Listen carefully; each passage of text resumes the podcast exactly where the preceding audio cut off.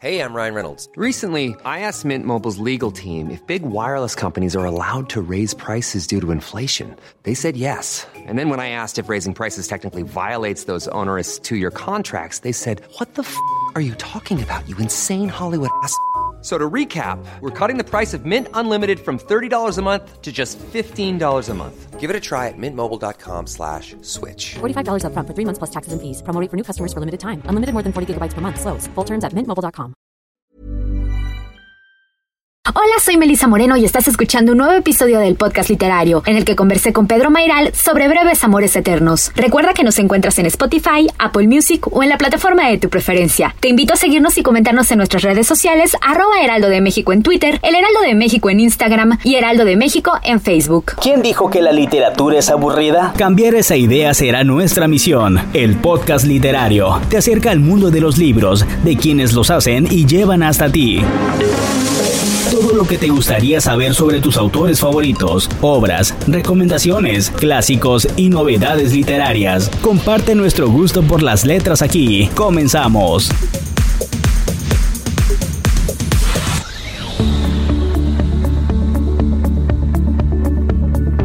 Bienvenidos a El Podcast Literario. Pedro Mairal nació en Buenos Aires, Argentina, en 1970. Su novela, Una noche con Sabrina Love, fue llevada al cine. En 2007 fue incluido por el jurado de Bogotá 39 entre los mejores escritores jóvenes latinoamericanos. Publicó además El año del desierto y Salvatierra, elegido entre los mejores libros de 2013 en Estados Unidos. Trabaja como guionista y escribe para distintos medios. La Uruguaya, libro de 2016, obtuvo un éxito notable de crítica y venta. La narrativa de Mairal ha sido publicada en más de 11 países.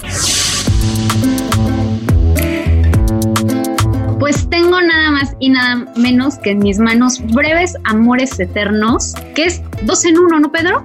Pedro Mairal conmigo. Hola, Melisa, ¿cómo estás? Sí, es un 2 en 1, es una especie de libro con bonus track, porque es el libro nuevo de cuentos, Breves Amores Eternos, y tiene el bonus track de Hoy Temprano, que era un libro mío de cuentos que había quedado totalmente agotado y se había publicado en el 2001. Así que son mis cuentos completos. Es un libro de cuentos de ya hace bastante tiempo. ¿Le tuviste que hacer un refresh? A mí no me gusta mucho modificar los textos porque me parece que uno los escribe en cierta época que tiene que ver con una época de su vida. Por ejemplo, te doy un ejemplo, hay un cuento que se llama Hoy Temprano, que se publicó en el 2001, donde voy hablando, una de las cosas que aparecen son los cambios de tecnología a lo largo de la vida de un personaje, la música en el auto. Entonces aparece primero la radio y después aparecen los cassettes y luego aparecen los CDs. Y hasta ahí llegué en el 2001 y hoy día, si yo le hubiera metido mano a eso, hubiera tenido que meter el Spotify, ¿no? Sí, claro. Pero me pareció que era un poco... Ya ese cuento ya se había publicado y era meterle mano desde la actualidad. Y en realidad es un refresh que dentro de 2 o 3 años de nuevo queda antiguo, ¿no? Entonces, para mí no tiene mucho sentido hacer eso, ¿no? La tecnología siempre queda obsoleta en general. Y otra cosa que va quedando un poco antigua, curiosamente, son los paradigmas sociales. Y una de las cosas que aparece para mí en este libro bastante fuerte es que dentro del nuevo paradigma del feminismo hay cosas incorrectas en este libro, que no escribiría hoy día, por ejemplo.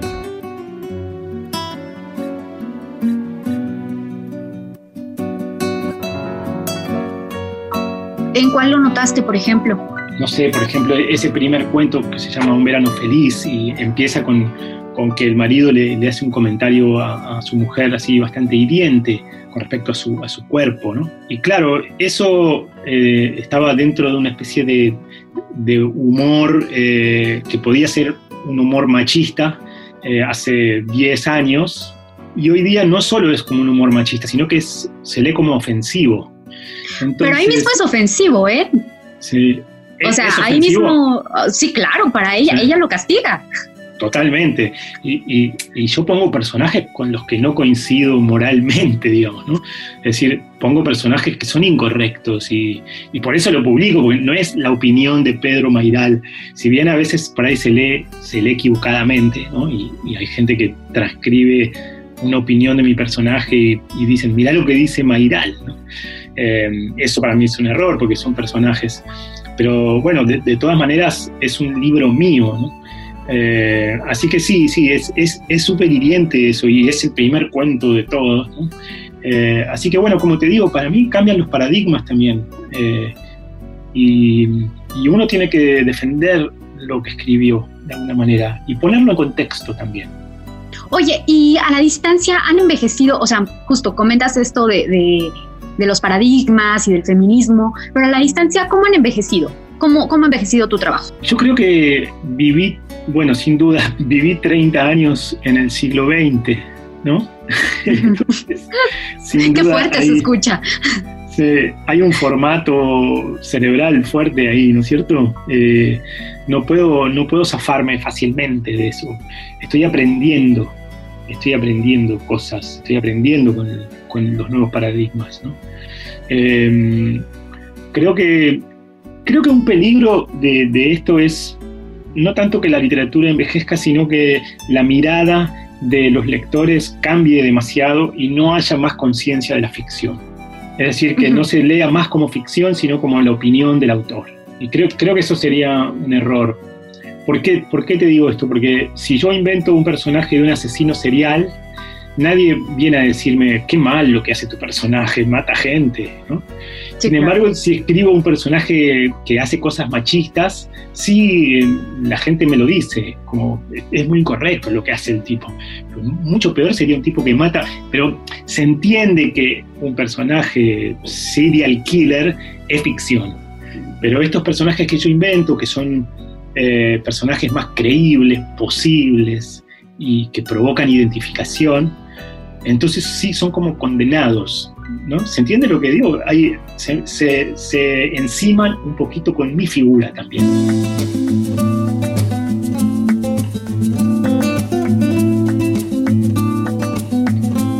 Es mucho más fácil hacernos para atrás, deslindarnos también como lectores de los personajes muy, muy malos, muy, muy bárbaros, muy, muy criminales, que de los que hacen cosas que hacemos nosotros mismos. ¿A eso te refieres?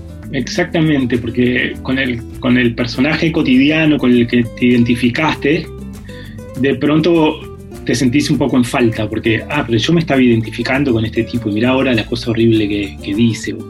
Entonces, creo que ahí es donde nos hace ruido, ¿no? En cambio, sí, así es un tipo muy malo, muy siniestro, y bueno, eso el lector lo toma claramente como una ficción que no le pertenece, con lo que no se identifica. Entonces, escribir en este borde de lo muy cotidiano y de una experiencia con algunos atisbos de la experiencia personal, hace que sea un arma de doble filo, porque esa identificación que provocas y la empatía también puede salirte para el otro lado, digamos, ¿no? Oye, Pedro, es que es bien importante decirle, ¿no? Y quien te ha leído sabe que tus personajes es un tipo normal, o son tipos o chicas, porque en este caso también tomas voces femeninas, que puede ser cualquiera, ¿no? Es un tipo, una chica que de repente está aburrida y vaya, decide tener un amorío, decide tener una canita al aire, como decimos en México, y vaya, podría ser cualquiera de nosotros, ¿no? No yo, obviamente, yo soy una persona fiel, o de repente decide contratar a una prostituta, o de repente decide fugarse a Colonia a vivir su amorío. Ese es mi cuento favorito, debo decirlo, el de Colonia. Bueno. Y vaya, es lo que dices, o sea, creo que parte de la magia de tu pluma es que cualquiera de nosotros se puede identificar. Gracias, Melisa, me alegra mucho que pase eso, es mi intención, provocar una identificación, ¿no?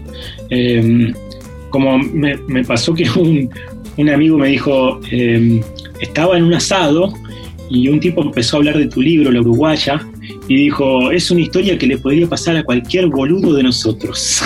Exacto, cualquier boludo. A cualquier boludo. Entonces, yo creo que a mí me interesa mostrar la debilidad humana, digamos, la vulnerabilidad. No el costado de nuestra grandeza, que puede ser que la tengamos, sí, pero también somos vulnerables, somos frágiles. El amor, sobre todo, nos pone nos pone medio sonsos, y ese lugar de ser susceptible a los cambios del amor es el lugar donde me interesa ir con mi literatura. Los personajes se enamoran, se desenamoran y se aburren. Claro, el personaje que vos decís de la chica que está casada y se enamora del fotógrafo de la revista donde trabaja. Sí. Y entonces, claro, lo que le pasa a ella es que de pronto se vuelve a sentir deseada, ¿no? Y el amor, o sea, sentirte deseado de pronto y querido y tener intimidad con una persona, de pronto eso te empodera, ¿no? Y ella siente que tiene como una fuerza nueva, una vitalidad nueva. Y de eso habla el cuento. Y de cómo ese empoderamiento también es súper peligroso porque ella empieza a poner todo en riesgo, toda la estructura familiar que armó y demás. Entonces vive esta fachada de las hijas y el marido y vive esta aventura con este fotógrafo. Y el cuento es como si fuera la confesión de ella, como se imagina que le cuenta todo a su marido con pelos y señales, hasta lo que hace en la cama con su amante fotógrafo.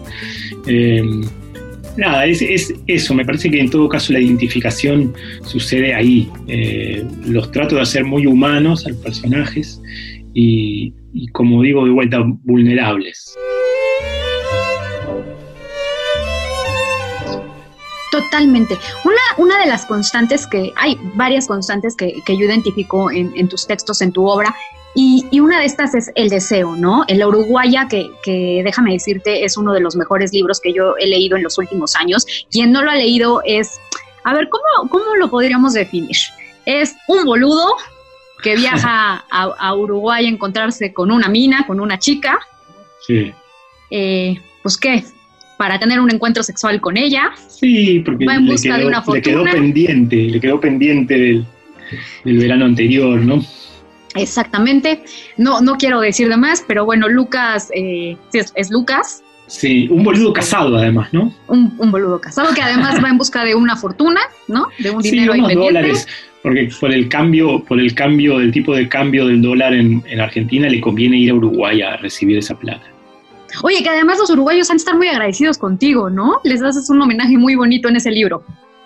Vos sabés que fue recibido con mucho cariño el libro allá y lo fui a presentar y fue muy, muy grata la presentación. Me parece que se dieron cuenta que está escrito desde un lugar de mucho cariño con Montevideo. Y por lo uruguayo y todos los pequeños cambios que tenemos, las pequeñas diferencias que hay con Uruguay, que son muy poquitas, pero son, ¿no? Sí. Algunas palabras, ¿no? Todo está del otro lado del río, ¿no? Y la idiosincrasia también ahí. Sí, completamente. Y bueno.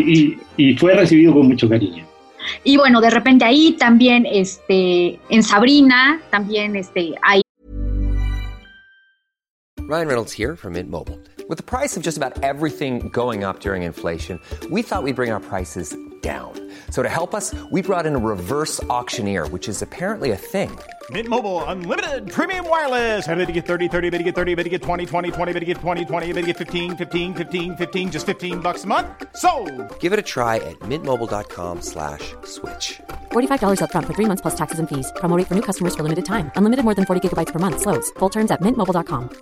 Spring is my favorite time to start a new workout routine. With the weather warming up, it feels easier to get into the rhythm of things. Whether you have 20 minutes or an hour for a Pilates class or outdoor guided walk, Peloton has everything you need to help you get going.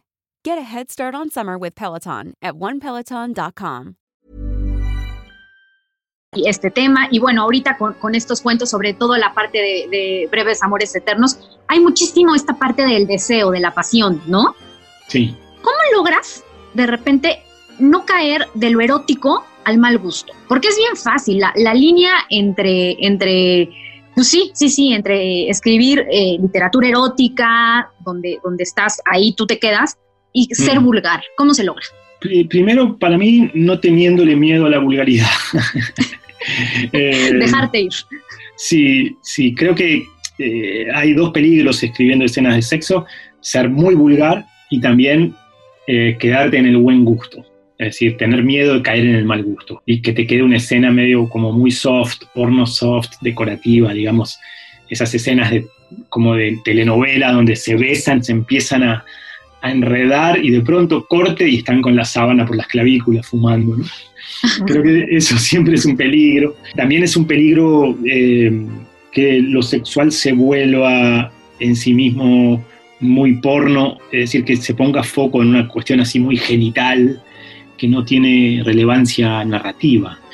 Yo cuento la sexualidad de la gente que se encuentra ahí en una cama desnuda, en cuanto a la relevancia que tenga para la historia y para la psicología del personaje. Es decir, cómo se construye su deseo, por qué esa persona está prendida a fuego con ese tipo, o ese tipo con esa mujer, por qué está prendido a fuego, cómo se construyó su deseo, qué era lo que se imaginaba, y el contraste entre lo imaginado y el encuentro real. Eso siempre funciona en literatura, ¿no? Siempre hay como un contraste grande, la gran imaginación y después los cuerpos reales chocándose con toda la torpeza de sacarse la ropa a los tirones, ¿no? Y el pudor de los cuerpos. Me parece que hay que hablar un poco, no tanto del encuentro sexual, sino un poco el desencuentro sexual. Para decirlo de otra manera, suelen ser buenos para escribir los polvos malos. Mejor escribir de polvos malos que de polvos buenos.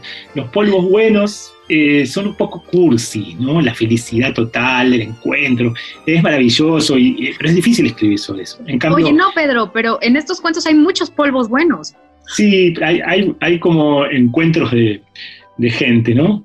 Yo creo que hay, para mí, Melisa, volviendo a tu pregunta, hay que ser sincero a la hora de escribir sobre sexo. Básicamente, para mí, para resumírtelo, hay que ser sincero con los cuerpos, con la intimidad, con la vergüenza.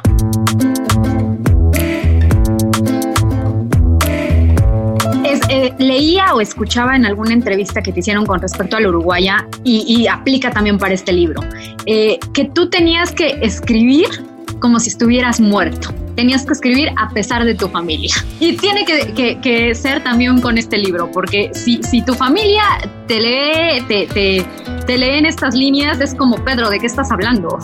Sí, ¿qué andan diciendo por ahí? Sí, me gusta un poco esa idea, escribir ese libro como si uno ya estuviera muerto.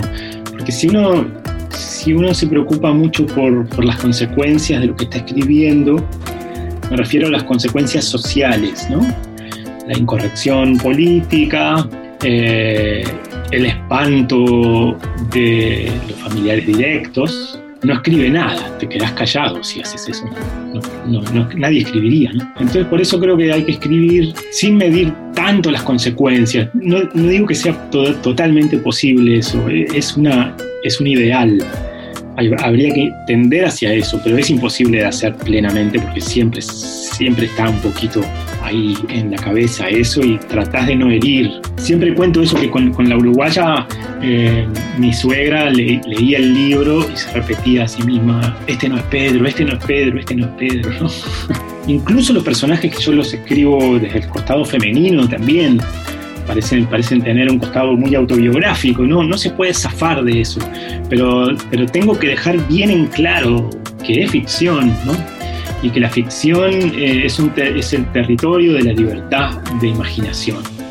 Entonces, esos son personajes, no soy yo. Puede ser que tengan alguna chispita, alguna cualidad mía, y que haya algún disparador de mi propia vida que generó el personaje, pero me gusta que quede bien claro que son personajes ficticios. Hay un solo personaje que se llama Pedro en todo el libro, y es un chico adolescente que se tuvo que quedar a estudiar para la escuela, y mientras la familia se va de vacaciones y nada, hacen algunas estupideces con un amigo.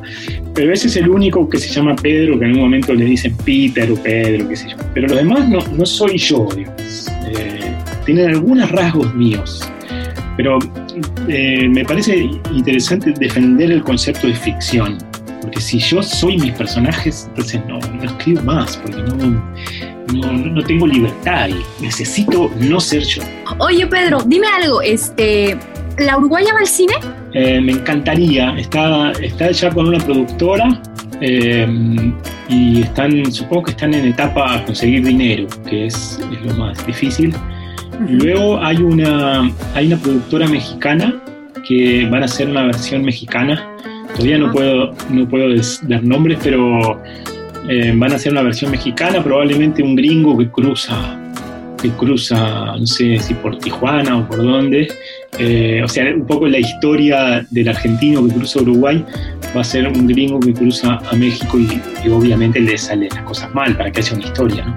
O sea, no sé si se va a llamar La Mexicana, pero va en busca de un amor mexicano. Supongo que será algo así. Yo no participé en el guión ese, pero sí ya hice un borrador para la versión argentina, un borrador de guión.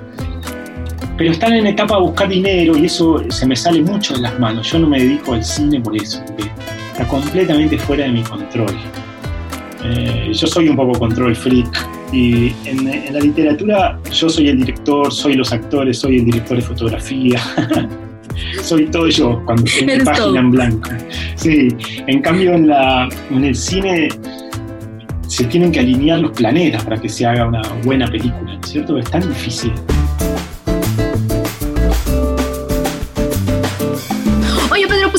De despedirnos, me gustaría que compartieras algunas cosas con nosotros, y una de esas es ¿cuáles son los libros de cuentos que nos recomendarías?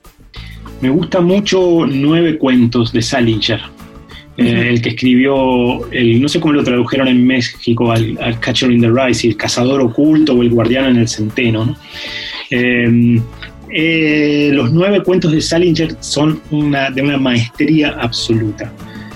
Son esos cuentos que te dejan intuir lo que está pasando por debajo. A veces hay simplemente la descripción de la acción, ¿no? Entonces, por ejemplo, empieza un cuento, el primer cuento, que se llama Un día ideal para el pez banana. Empieza con una chica que está en un cuarto de hotel, está pintando las uñas y suena el teléfono y es la madre. Y le pregunta, ¿cómo llegaron? Bien, no manejó él, ¿no? Sí, manejó él, pero estás loca, ¿cómo lo dejaste manejar? Hizo alguna de esas cosas extrañas de soltar el volante, ¿no? Y vos decís, ¿qué habrá pasado? Ya te das cuenta, sin que Salinger te lo explique, ya intuís que ella está casada con un tipo medio loco. Y te pone los pelos de punta, todo el cuento. Y te permite participar del cuento, porque no te lo explica, te deja ir como un investigador casi, como si oyeras la conversación de otros, ¿no? Eso se les recomiendo mucho. 9 historias de Salinger. Y luego para irme para el lado de los argentinos, cuentos de Cortázar y cuentos de Borges. Ay, por supuesto, imperdibles. Oye, y un poquito para adentrarnos a más literatura erótica, de sexo. ¿En algo tuviste que inspirarte? Sí, lo que pasa es que yo me inspiro bastante en la poesía, ¿no? Y entonces... creo que tomo muchos elementos de la poesía para escribir sobre sexo. Me gustan algunas cosas de Neruda, me gusta Enrique Molina, cómo escribe sobre sexo. ¿Qué más? Hay una página de Rayuela, de Cortázar, que está toda escrita con palabras inventadas. Es una pareja en la cama y son todas palabras inventadas y es como si fuera porno codificado, ¿no? Entonces empieza, apenas él le amalaba el noema, a ella se le agolpaba el clémiso. Y como que lo lees y decís, ¿qué pasó ahí? ¿Qué es eso? Pero se intuye que es erótico. Me parece genial esa página. Es el capítulo 68 de Rayuela, que se los recomiendo muchísimo. Es una sola página. Buenísimo. Oye, ¿y ahora mismo tú qué estás leyendo?